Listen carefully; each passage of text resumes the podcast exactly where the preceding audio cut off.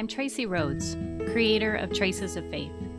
Writing online since 2014, I've been swept up in the glorious and bottomless well of capital C Church, the body of Christ. Those believers who proclaim Jesus as divine king over, well, everything. With this weekly podcast, I want to connect all of us to the greater church.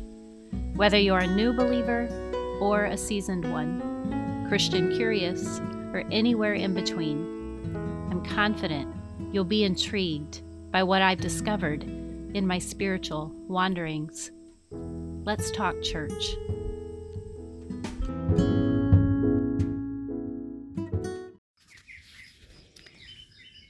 Today's topic when you change your thinking on something in Scripture.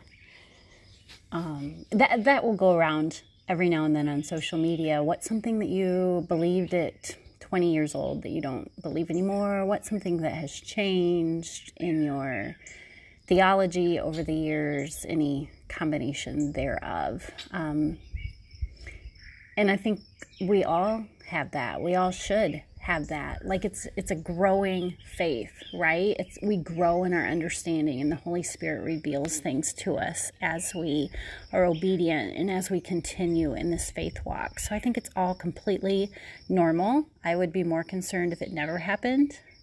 Um,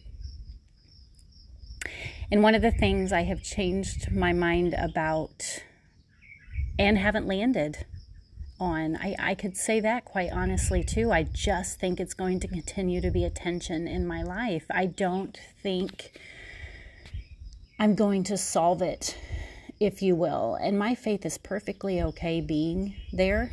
Um, it hasn't always been that way by any means. I thought there had to be a solid answer, um, or or I hadn't done enough researching. Um, this particular topic, I, I am becoming more and more convinced, is something that God invites us to wrestle with, something that we should approach with fear and trembling, something that is more complex than what culture or society or history tries to have it be. And I'm going to talk today very briefly just about submission.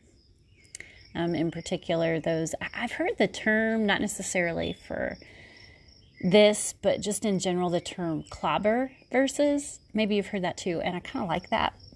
Um, it, it's referring to a time that we take a verse or two completely out of context um, of all of Scripture and of, in particular, the chapters before and after, the um, individuals that that particular passage was originally addressed to, etc. That's a whole nother episode, right? Um, but these clobber verses are something that people will just um, lay down almost like a gauntlet and say, the Bible clearly says. Um, and this uh, particular passage I'm going to talk about is one of those um, Colossians 3 17 through 22. And here's why it came up today. Um, our pastors are going through Colossians as a book, um, verse by verse, section by section. And our senior pastor um, had the um, honor and privilege, right? And I and I think approached it as such, of talking about um, these verses that say, "Wives, submit yourselves to your husbands as is fitting to the Lord." That's verse eighteen. And, and what do you what do you do with that? And what do you do with it in a world that bucks it? Um, what do you do in a world that labels Christians as complementarian or egalitarian, etc.? Um, I thought he handled it well.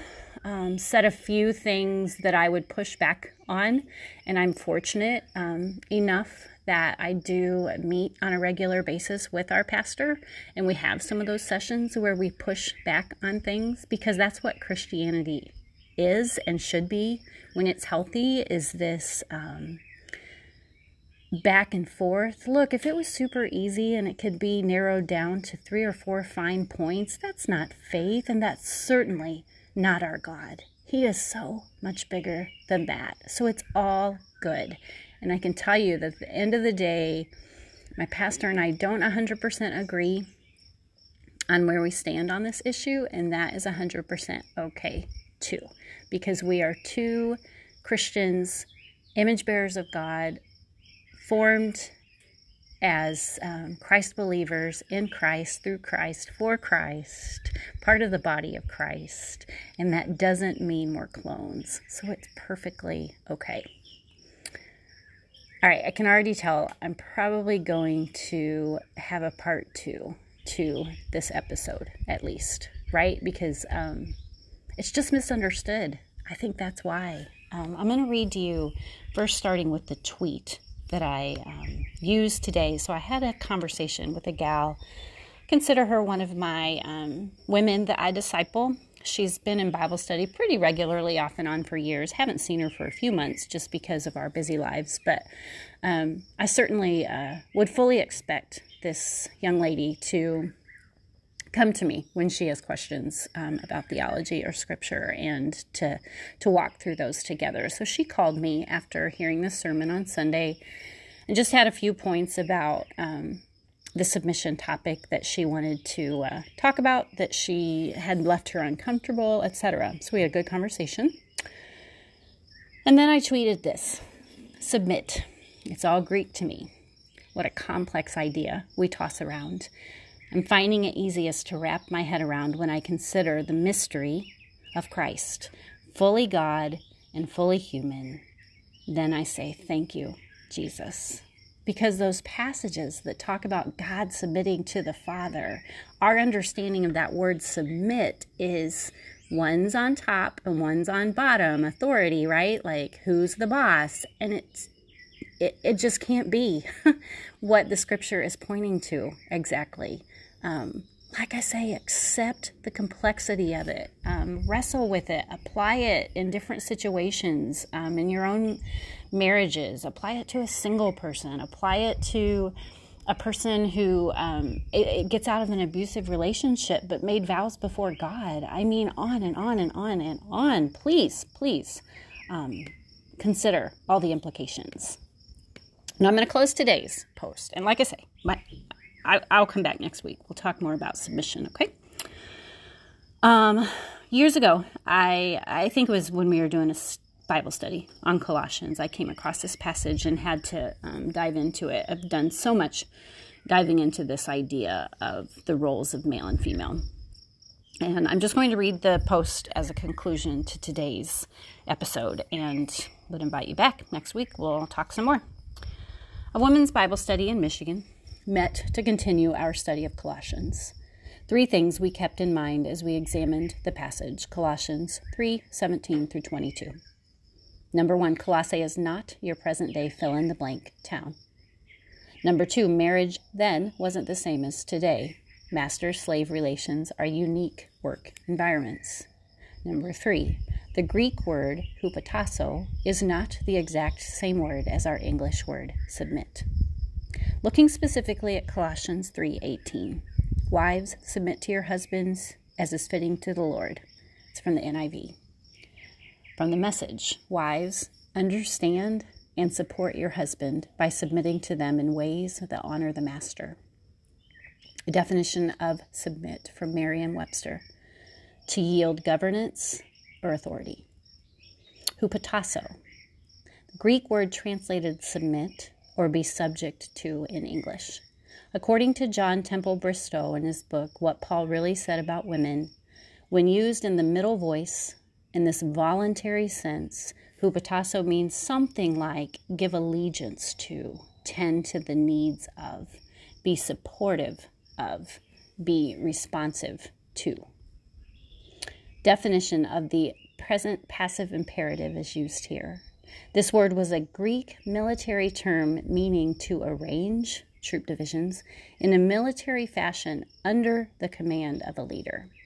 In non military use, it was a voluntary attitude of giving in, cooperating, assuming responsibility, and carrying a burden. It's odd to me the majority of English translations choosing the word submit to convey this hupotasso. Laying this groundwork, we quickly realized two things. Number one, unlike what society has taught us, Women have an active role in this act of submission. This is not blanket permission for husbands to boss wives around, as is fitting to the Lord. Put that sentence first, then women after, voluntary cooperation, etc. Number two, when a husband loves his wife and is not harsh to her, it's an easy, natural thing to voluntarily be supportive of them. By and large, I'm in a, mission, a marriage relationship like this, and I flourish in other areas because of it. Blanketed between verses 17 and 19, whatever you do, do all in the name of the Lord Jesus. And husbands, love your wives, do not be harsh to them. Of course, to get the full picture of any passage of Scripture, you cross reference. We did a bit of that. We considered the role children play, the instruction to fathers, not mothers, to not provoke, exasperate, aggravate your children, the instructions to slaves and masters without condemning slavery altogether. Yet, our summary of this passage, a few verses to a church in Colossae around 62 AD, is that once we've put on the new self, Colossians 3:10, we relate to people differently. We consider Christ in every encounter. Wives give allegiance, show support, and voluntarily cooperate with their husbands. Husbands, according to this passage, love their wives and aren't harsh to them. There's a mutual respect that was revolutionary teaching for the time. I've seen plenty of examples in real life.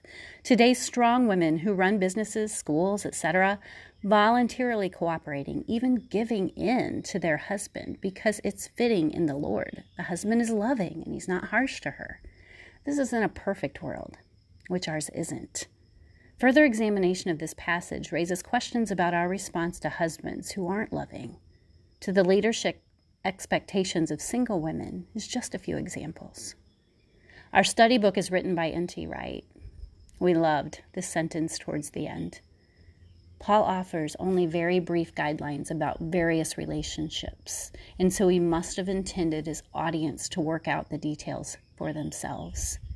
It is no bad thing, then, for us to do the same.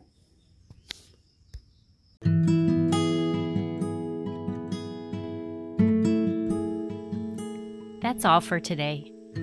Again, it's Tracy Rhodes. You can find me online at my blog, tracesoffaith.com. My social media handles Twitter is Traces of Faith, Facebook and Instagram, Traces of Faith blog.